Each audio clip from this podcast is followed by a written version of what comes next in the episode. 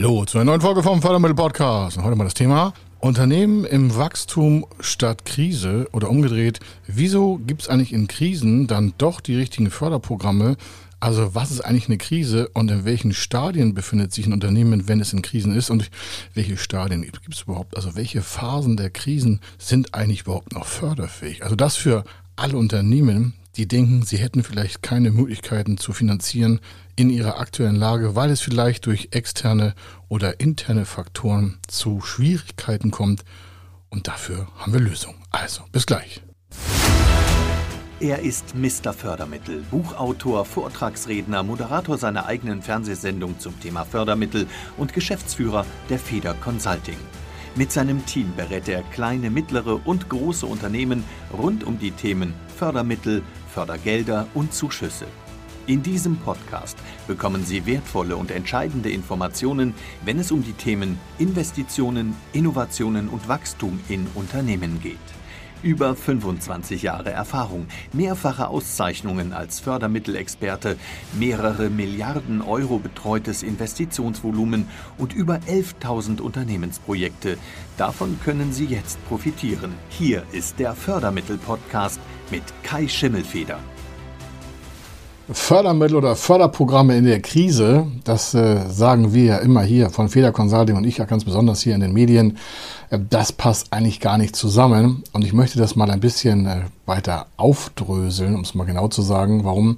Es kommt ja auf die Deutung der Krise an. Wenn wir sagen, äh, Unternehmen, die in der quasi Krise sind, dann gehen wir im, im Kern davon aus, dass das eigentlich schon Exodus heißt. Das heißt, das Unternehmen ist eigentlich fertig mit sich und der Welt und dementsprechend da ist der Punkt, wo es ganz, ganz, ganz, ganz, ganz, ganz selten noch irgendwelche Förderprogramme gibt. Ja, es gibt sogar noch Förderprogramme dann, aber die beleuchten wir ganz, ganz, ganz, ganz, ganz selten. Warum? Wir wollen ja mit Unternehmen arbeiten, die in die Zukunft investieren, die Wachstum investieren. Und äh, es gibt trotzdem in verschiedensten Phasen der Krise, und das ist das erste, ich sag mal, Learning, was Sie mitnehmen können, es gibt nicht die eine Krise, sondern es gibt ganz verschiedene Krisenszenarien, sogenannte Krisenphasen. Und äh, in den verschiedensten Phasen gibt es trotzdem ganz normale Förderprogramme, die gar nicht auf die Krise abzielen, sondern auf die Lösung, die es braucht, um aus der Krise herauszukommen. Und äh, wir machen daraus äh, zwei Teile. Warum? Das Thema ist sehr komplex und trotzdem möchte ich Ihnen das nicht vorenthalten. Warum? Es kann Ihre Chance sein, in die Zukunft zu investieren, trotzdem Sie Merkmale, und darum geht es heute um die Merkmale von verschiedenen Krisensituationen gehen kann. Warum? Nochmal, es gibt nicht die eine Krise, die alles umfasst, sondern es gibt halt wie bei Farbtönen auch Himmelblau, Blau, Dunkelblau äh, und wie sie alle heißen. Dementsprechend gibt es auch die richtigen verschiedensten Formen und Deutungen von Krisen. Und da gibt es ganz offizielle dementsprechende Deutungshoheiten, um eine Krise zu definieren, um damit auch entsprechend die richtigen Förderprogramme noch möglich zu machen. Denn nochmal, das kann ja am Anfang einer Unternehmenskrise vielleicht gar nicht von Ihnen als Krise empfunden werden. Und darauf möchte ich auch hinaus. Das Ganze hat ja etwas mit Merkmalen von Unternehmenszukunftsfähigkeiten oder auch Unfähigkeiten der Zukunft zu tun. Und wir gehen am besten mal in die ersten zwei Phasen von quasi sechs Phasen rein.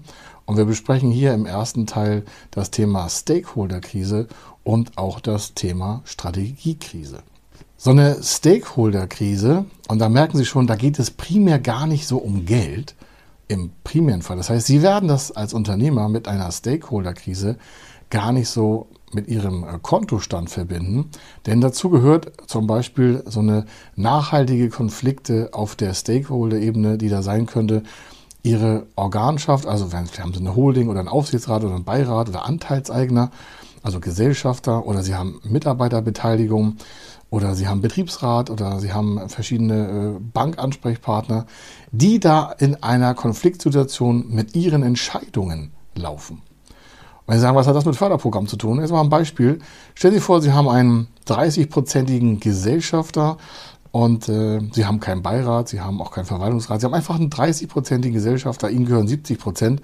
Da könnte man ja meinen, Mensch, alles klar, was kann es da für eine Stakeholder-Krise geben oder was könnte das äh, an Krisenszenarien bedeuten, wenn sie da gegeneinander quasi kollidieren. Also Sie haben eine andere Meinung als Gesellschafter, Geschäftsführer und der 30-prozentige Gesellschafter, vielleicht ist es ein Investor, vielleicht ist das die Familie, mag sein, wer es will, ist mit Ihren Entscheidungen und Ihren Entwicklungsmöglichkeiten im Unternehmen überhaupt nicht einverstanden und Sie haben permanent Diskussionen, regelmäßig, einmal im Monat in der Gesellschafterbesprechung, wenn Sie so eine haben, und äh, sie wissen schon im Vorfeld, boah Gott, jetzt muss ich schon wieder mit diesem Verrückten, in Anführungsstrichen, äh, sprechen, der von dem Geschäft gar keine Ahnung hat und einfach nur denkt, er wüsste, wie die Welt funktioniert und hat aber nur 30 Prozent Anteil. Das heißt, da ist die Krise schon rein erstmal emotional und auch in Wort und Schrift vielleicht verpackt, gar nicht auf dem Kontostand.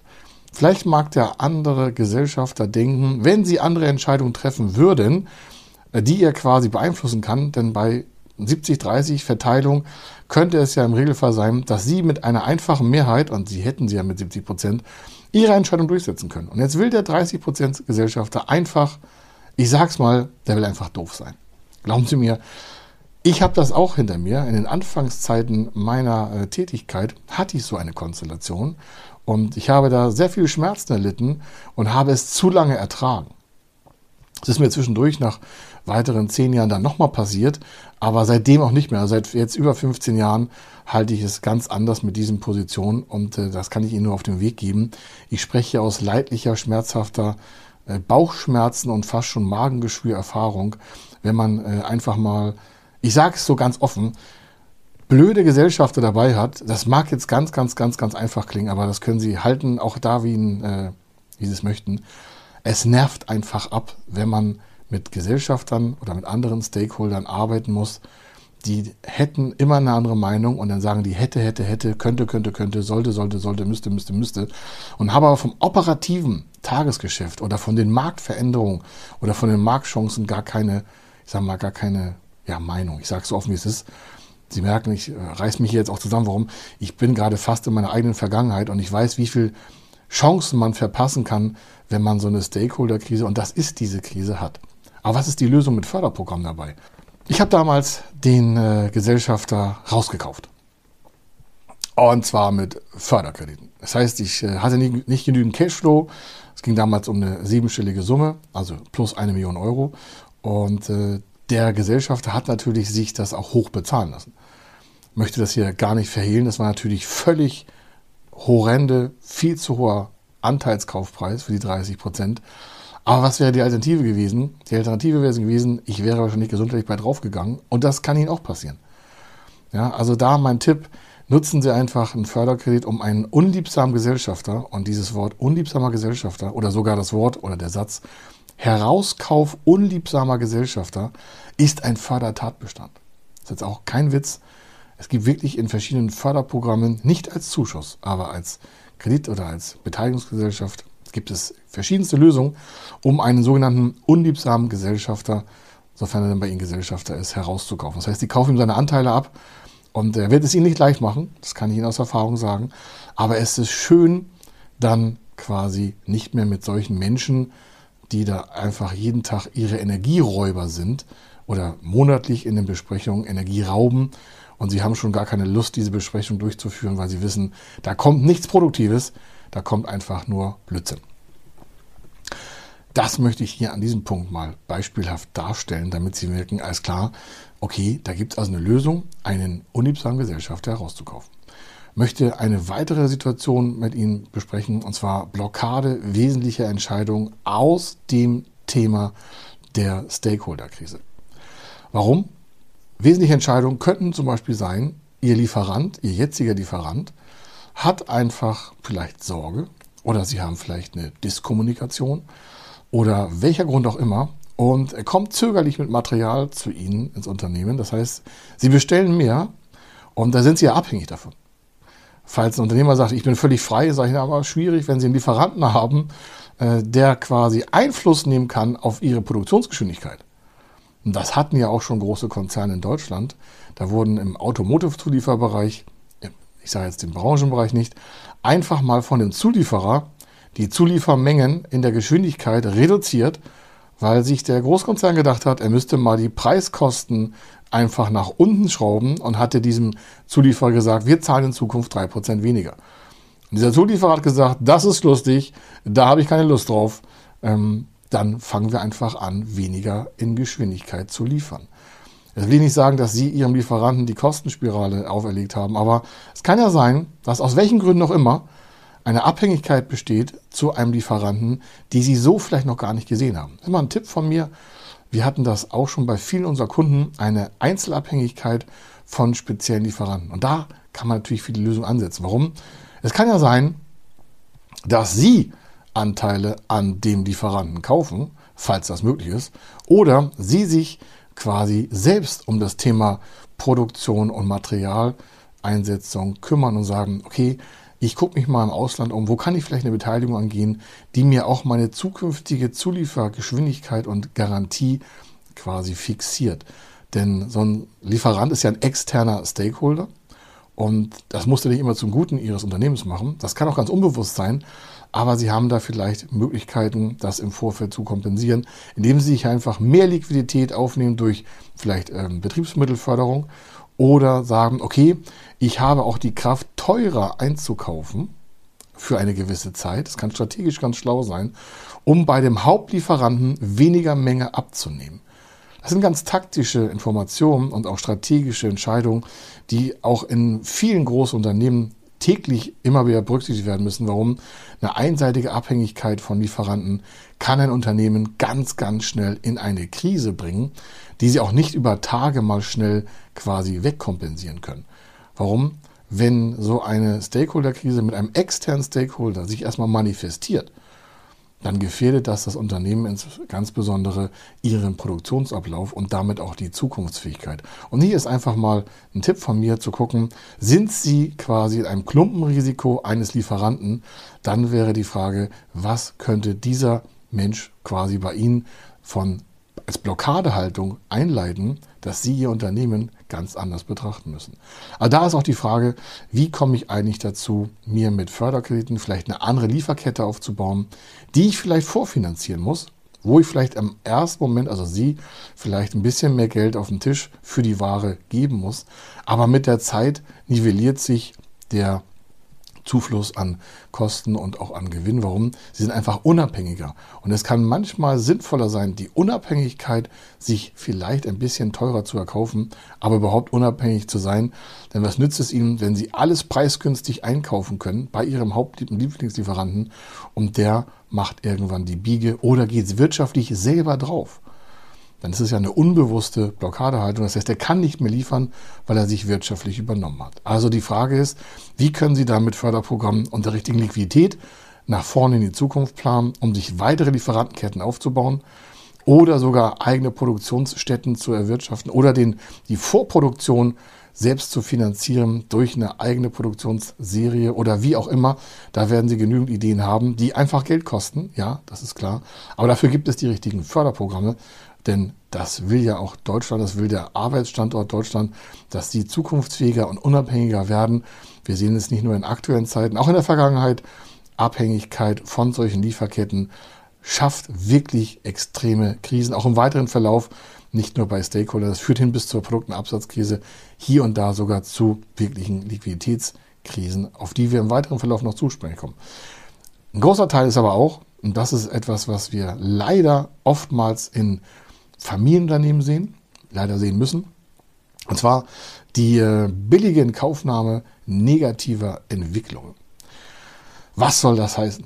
Und was bedeutet das auch? Das kann sein, dass Sie in einer Teamsituation oder in einer Familiensituation, das ist ja eine Gruppe von Menschen, einfach sich nicht einig werden. Es sind drei, vier, fünf Geschäftsführer und äh, jeder kann dementsprechend ja Entscheidungen treffen. Sie können zwar im Innenverhältnis Möglichkeiten quasi eingrenzen, aber grundsätzlich nach außen hin kann der Geschäftsführer walten. Das ist das Gesetz. Und jetzt nehmen zwei, drei Gesellschafter einfach mal die schlechten Entscheidungen eines vierten Geschäftsführers hin. Also vier Geschäftsführer und einer macht einfach mal, ich sage es ganz offen, leider nicht so schlaue Entscheidungen. Und die anderen drei Geschäftsführer nehmen das billig in Kauf. Und äh, dann entsteht ja so eine quasi Lagereinheit. Das eine ist, der eine Geschäftsführer, der denkt, er wäre, würde die beste Entscheidung treffen. Und der, die andere Gruppe hat die drei Geschäftsführer, die sagen, na, lass ihn mal machen. Lass den mal machen. Den lassen wir einfach an die Wand fahren. Und das ist die billige Inkaufnahme von solchen schlechten Entwicklungen. Und solche Entwicklungen können dann wirklich verheerende Ausmaße annehmen. Warum? Wenn erstmal so ein quasi Krisenfeuer gelegt ist, dann kommt es selten zu mal, sinnvollen Rückwärtsgängen. Soll heißen, das lässt sich einfach nicht mehr kompensieren, weil ja Verträge unterschrieben worden sind. Es wurden Produktionen verändert, es wurden Entscheidungen getroffen, es wurden Gelder freigesetzt, es wurden Verbindlichkeiten unterschrieben es wurde auf Forderungen verzichtet. Also gibt es ja tausende Möglichkeiten, wie diese negativen Entwicklungen quasi da einfach mal vollzogen worden sind. Und wenn man das billig in Kauf nimmt, dann kann es halt zum Stress kommen. Denn stellen Sie sich mal vor, das ist eine fremdgemanagte Einheit, vier Geschäftsführer in der Geschäftsführung und ein Hauptgesellschafter. Dann hat er natürlich eine Krise im Unternehmen. Und dann muss der durch harte Arbeit, die er sich einfach hat leider äh, vom Tisch äh, nehmen lassen. Also diese ganzen Probleme sind jetzt quasi im Raum und können nicht einfach mal so hinweggefegt werden, um dem Unternehmen eine weitere Zukunftschance zu geben. Und diese billige Kaufnahme von diesen negativen Entwicklungen, das ist ein ganz, ganz großes Feld verschiedenster, meistens menschlicher Faktoren. Es kann aber auch sein, dass äh, wir etwas Nichtmenschliches haben als negative Entwicklung und das sind vielleicht das Thema Inflation. Das Thema Lieferketten-Schwierigkeiten. Das Thema internationale Differenzen. Also das, die Bandbreite ist riesig groß. Und was meine ich damit, diese billigende Kaufnahme? Es gibt Unternehmen, die sagen, ist mir egal, betrifft mich nicht, nicht direkt. Und ich lasse das einfach mal so laufen. Das ist natürlich verheerend. Warum?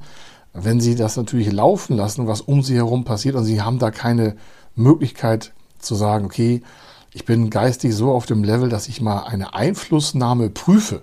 Da geht es ja erstmal nur um diese Einflussnahmeprüfung. Also wie sind Sie davon betroffen?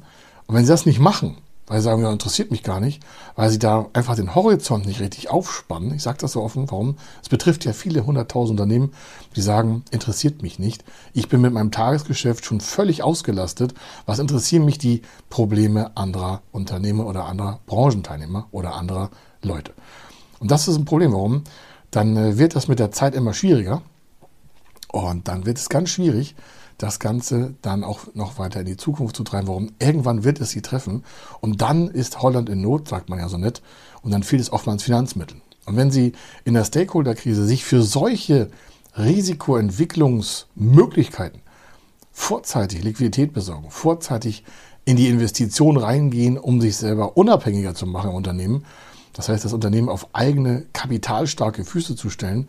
Und dafür gibt es auch Förderprogramme. Dann haben sie die Chance verpasst. Und äh, da sind die Wettbewerber schon besser voran und sie sitzen dann quasi in der letzten Reihe und müssen sich mühsam nach vorne kämpfen. Und dann sagen viele, hätten wir das mal vorher gewusst. Jetzt wissen Sie das, jetzt können Sie so eine Stakeholder-Krise, und das sind ja nur einige kleine Impulse hier, einfach mal selber frühzeitig vielleicht auch mit uns besprechen. Warum? Es muss ja noch gar nicht brennen, aber es können ja Anzeichen vorhanden sein. Und diese, um diese Anzeichen, da kann ich Sie nur quasi bitten, das frühzeitig zu beleuchten. Und wenn Sie da einfach Gesprächsbedarf haben, kommen Sie auf uns zu, denn das Ganze kann man frühzeitig noch mit moderatem Aufwand kompensieren oder umlenken oder in anderer Form quasi einer Lösung zuführen. Und da kommen wir auch schon zum zweiten großen Teil hier in diesem ersten Teil. Der zweite Teil ist die zweite Phase und zwar Strategiekrise. Das muss nicht nacheinander ablaufen, also es muss nicht von der Stakeholder-Krise in die Strategiekrise laufen. Es kann auch sein, dass Sie gar keine Stakeholder-Krise haben und sofort in so eine Strategiekrise springen. Und äh, da ist der erste Punkt mal, dass ein Unternehmen keine klare Vision hat. Deswegen sagen, ja, wozu ist das wichtig? Naja, eine Vision heißt eigentlich nach, ist ja innengerichtet. Das heißt, sie haben kein internes Struktursystem. Das heißt, sie haben auch keine vielleicht Karriereentwicklung, keine Führungskräfteentwicklung. Und dementsprechend hat sich natürlich auch das Unternehmen gar kein eigenes Bild gesetzt, nach innen heraus, wo das Unternehmen hin möchte. Und wenn das nicht passiert, wenn da also kein klares Bild vorhanden ist, dann wissen ja auch die Mitarbeiter und Führungskräfte gar nicht, wohin das Unternehmen quasi steuert. Also Ihr Unternehmensschiff hat somit intern keine richtige Aufgabe, Sie können das auch Purpose nennen oder wie auch immer, ist mir völlig egal. Hauptsache ist, wenn Sie merken, dass Sie einfach mit Ihren Mitarbeitern nicht über die gleichen Sachen reden können, wenn Sie einfach merken, oder die Mitarbeiter auch, da geht es in der Führung drunter und drüber, dann haben Sie einfach mal das Problem, dass Sie eine sogenannte quare Visionsfehlerschaft haben und dementsprechend entwickeln sich daraus auch ganz große Probleme. Und zwar wenn alle nicht wissen, wo das Ganze hinfahren soll, dann haben sie ja eine quasi unzureichende Kunden- und Wettbewerbsorientierung. Warum? Sie wissen sich ja gar nicht zu orientieren. Eine fehlende Vision, das ist nicht die Mission. Die Mission ist nach außen, die Vision ist nach innen. Und die Vision selber für das Unternehmen, also das quasi Leitbild, muss ja irgendwie ausgerichtet werden, auch an anderen Referenzpunkten. Und wenn Sie keine Referenzpunkte haben können, weil Sie sich selber keine Position geben, dann ist es so, als wenn Sie im Navigationssitz sagen, also sitze im Auto und äh, vor Ihrer Haustür und geben ein, bring mich von hier weg. Dann fragt sich das Auto auch, äh, wo ist das? Wo ist, bring mich von hier weg? Die Frage ist doch, ist es nicht einfacher zu sagen, ich gebe mal einen Punkt in München ein und dann kann das Navigationsgerät auch, wenn das der richtige Wunschort ist, München auf der Strecke vorkalkulieren, die Zeit vorausplanen, sogar den Energieverbrauch planen, vielleicht Pausen einrichten. Auf jeden Fall hat dann das Auto, in diesem Fall Ihr Auto, Ihr Unternehmen gemeint, die Möglichkeit, die Richtung auch zu finden, weil es jetzt nach München geht. Also nochmal, wenn Sie ein Navigationsgerät eingeben, bring mich von hier weg, wird es sich keinen Millimeter bewegen. Und das ist elementar. Warum? Denn kann auch kein Weg der richtige sein. Ich mache das nochmal auf eine andere Art und Weise klar. Und zwar stellen Sie sich vor, Sie haben äh, keine Wettbewerbsorientierung. Das heißt, Sie wissen gar nicht, was im Umfeld in Ihrer Branche, in Ihren Absatzmärkten stattfindet. Das heißt, Sie haben keine Referenzen, wie sich Märkte verändern oder verändern setzen. Warum? Sie haben damit eine Strategiekrise. Sie haben also quasi eine Krise mit ihnen in sich selber. Das heißt, das ist gar kein externer Faktor, das ist meist ein interner Faktor. Da fehlt halt, wie im Vorpunkt genannt schon, die Klarheit, wo es eigentlich hingehen soll. Und wenn Sie keine Klarheit haben, dann wissen Sie auch nicht, welche Wettbewerber für Sie eigentlich entscheidend sind. Welche Märkte sind denn für Sie entscheidend? Wie sehen die Kunden aus in den Märkten? Das können Sie ja alles gar nicht bestimmen, wenn Sie nicht wissen, wie gesagt, wie das Navigationsgerät vorhin auch, wo Sie hinwollen. Sie können auch gar keine Umwege erkennen. Sie fahren einfach blind im Nebel, weil Sie Ihren inneren Kompass gar nicht im Unternehmen ausgerichtet haben. Und das macht auch alle Führungskräfte und Mitarbeiter oftmals sehr, sehr, sehr mal, unzufrieden und deren Arbeitsproduktivität senkt sich ab, weil die ja gar nicht wissen, ist das jetzt richtig, was wir machen? Der Chef gibt ja auch gar keine Maßgaben vor. Sie haben da auch kein klares Leitbild intern und dementsprechend kommt es dazu, dass wir dann dementsprechend auch solche Probleme haben. Und dann kommt vielleicht noch was anderes hinzu, weil sie solche sag mal, Fehlpositionen nicht auflösen können, also solche Lücken in den Gedanken, Hinterfragung, Zögern, Zweifeln kommt auf, dann passiert Folgendes. Dann geht es ganz oft dass sie viele Produkte in einem sogenannten Reifestadium haben. Das heißt, viele Ideen wurden angefasst und das kennen Sie vielleicht von anderen Unternehmen, denen es nicht so gut geht. Da sind also viele Ideen und äh, Leute haben ganz viele Ideen, immer ganz viele Ideen und noch mehr Ideen und das könnte man noch machen, das kann man verbessern und da könnte man was machen. Das heißt aber nicht, dass sie das auch umgesetzt haben. Und viele Produkte im Reifestadium heißt natürlich was? Genau, da wurden viele Zeiteinheiten verbrannt und da wurde viel Geld auch investiert schon in das Vorantreiben von möglichen neuen Produkten, Dienstleistungen und Verfahren. Das Problem ist dabei aber, da ist nichts fertig. Wie auch. Ja, da fehlt die Energie, etwas zu finalisieren. Warum? Weil schon die Geschäftsführung nicht klar macht, wo das Ganze hinführen soll. Und wenn das nicht klar ist, dann, und das können Sie jeden Tag in den Nachrichten sehen, führt es oftmals zu Umsatz- und Gewinneinbrüchen, weil wie im Nebel wird auf quasi blind rumgeschossen mit Produkten und dafür gibt es dann natürlich immer Schwierigkeiten. Und um da rauszukommen, wäre vielleicht sinnvoll, mal zu gucken, in was investieren wir hier eigentlich wirklich und wie können uns da die Förderprogramme auch die nötige Liquidität beschaffen? Warum? Es ist doch schöner, ein, zwei Produkte groß rauszubringen, in den Markt zu treiben, Dafür können Sie Förderprogramme nutzen. Warum? Markteingangsbarriere ist ja meistens das Geld, Kapital. Und um das Ganze in hoher Geschwindigkeit zu machen und dementsprechend dem Unternehmen auch den richtigen Drive zu geben, können Sie Förderprogramme nutzen. Das heißt, eigentlich sind Sie in der Strategiekrise mit dem Wort Krise und gleichzeitig können Sie aber rauskommen damit, indem Sie den Kurs mit den richtigen Förderprogrammen auf das weitere Investieren in die richtigen Märkte nutzen. Natürlich brauchen Sie dafür auch eine Strategie, klar, also ein Leitbild, ein Endbild, aber Sie brauchen auch Mittel und Wege, Planung und Konzepte. Aber was nützt das Ganze, wenn man am Ende nicht genügend Kapital hat, um den Markt auch zu erreichen und da die Produkte quasi gewinnbringend auch abzusetzen? Und oftmals passt es auch dann, dass natürlich, das ist ein weiterer Punkt, wenn keine Produkte fertig gemacht werden, haben sie auch keine Erkenntnisgewinne, was dann machbar ist und was absatzstark sein kann oder wo es technische Hürden in der Produktion gibt. Warum? Es liegen halt 5, 6, 7, 8, 9, 10 Ideen irgendwo rum oder sind schon angefangen oder sind Teams drauf angesetzt oder was auch immer. Aber was passiert? Genau, sie verpassen die technologische Entwicklung. Da nichts fertig gemacht wird, was dem Leitbild im Unternehmen auch passen würde, liegen zwar tolle Sachen auf dem Tisch und alle haben tolle Ideen und jeden Tag sprechen wir auch von den großen Zukünftigkeiten und den ganzen tollen Sachen. Das hören Sie auch ganz oft in vielen Nachrichten und auch äh, Talksendungen, was da alles Tolles möglich ist. Aber es fehlt die Handlung. Warum? Es fehlt oftmals das Kapital, um große, meist auch doch mit risikobehafteten Projekten in die Umsetzung zu bringen. Und das können Sie mit Förderprogramm machen. Das heißt, diese Strategiekrise ist für die Förderung gar keine Krise im Sinne einer betriebswirtschaftlichen Krise, sondern es ist einfach mal eine Investitionsproblematik, weil vielleicht nicht genügend Liquidität vorhanden ist.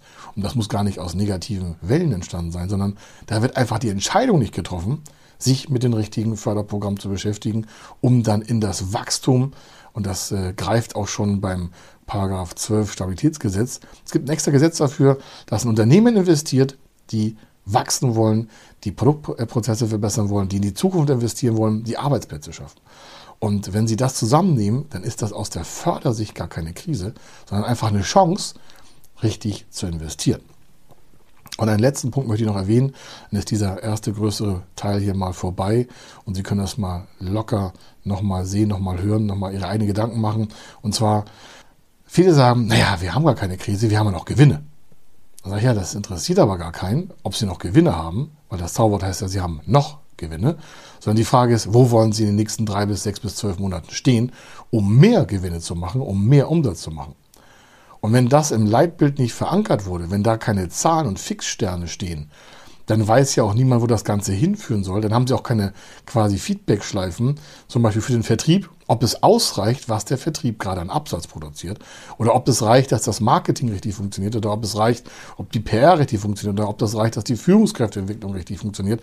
Das können sie ja gar nicht absehen, wenn sie jetzt noch denken, naja, wir haben ja Gewinne, und äh, was der Schimmelfeld sagt, ist ja völlig übertrieben. Solange wir Gewinne machen, geht es uns ja gut. Ein Riesenirrtum. Warum? Eine drohende Krise kündigt sich ja nicht an, indem sie sagen, huch, jetzt ist es abgeschaltet, wir haben keine Gewinne mehr, wir haben eine Krise, sondern die kündigt sich ja meistens Jahre, ja wirklich Jahre vorab an. Und in dieser Kuschelzone, dass sie noch Gewinne haben, da müssen sie die richtigen Entscheidungen treffen und nicht erst abwarten, bis sie merken, oh, wir knabbern an unseren Rücklagen, wir knabbern an unseren Gewinnstrukturen. Wir müssen wohl, glaube ich, jetzt mal drüber nachdenken, was wir tun dann kann es manchmal zu spät sein und dann kriegen Sie vielleicht auch die falschen Entscheidungen in den Kopf. Warum? Dann wird meistens ad hoc entschieden und nicht mehr langfristig geplant, weil viele Entscheider dann denken, oh, jetzt müssen wir aber das Ruder rumreißen. Bloß wenn sie im Sturm sind und wollen dann das Ruder rumreißen, dann muss es ja nicht zum sicheren Hafen des Wachstums führen, sondern es kann sogar passieren, dass sie die ganze Situation noch verschlimmern, weil sie sich frühzeitig eben nicht damit beschäftigt haben.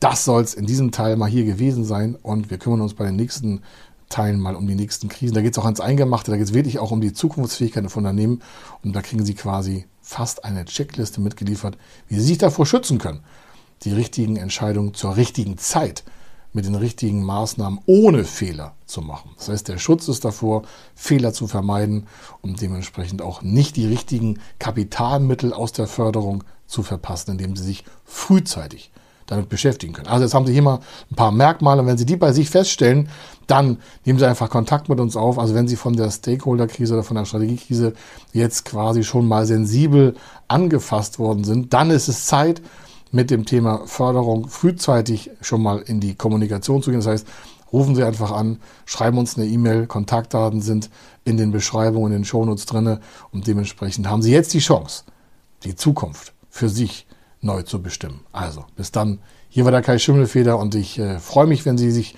bei uns dementsprechend mit einer Aufgabenstellung, die auch gerne komplex sein mag, bei uns melden. Warum? Daran haben wir mega Spaß. Warum? Wir haben das schon ein paar tausend Mal gelöst für andere Unternehmen und äh, so kann auch Ihre Zukunft einfach noch ein Stück schöner werden. Bis dann. Hier war der Kai Schimmelfeder.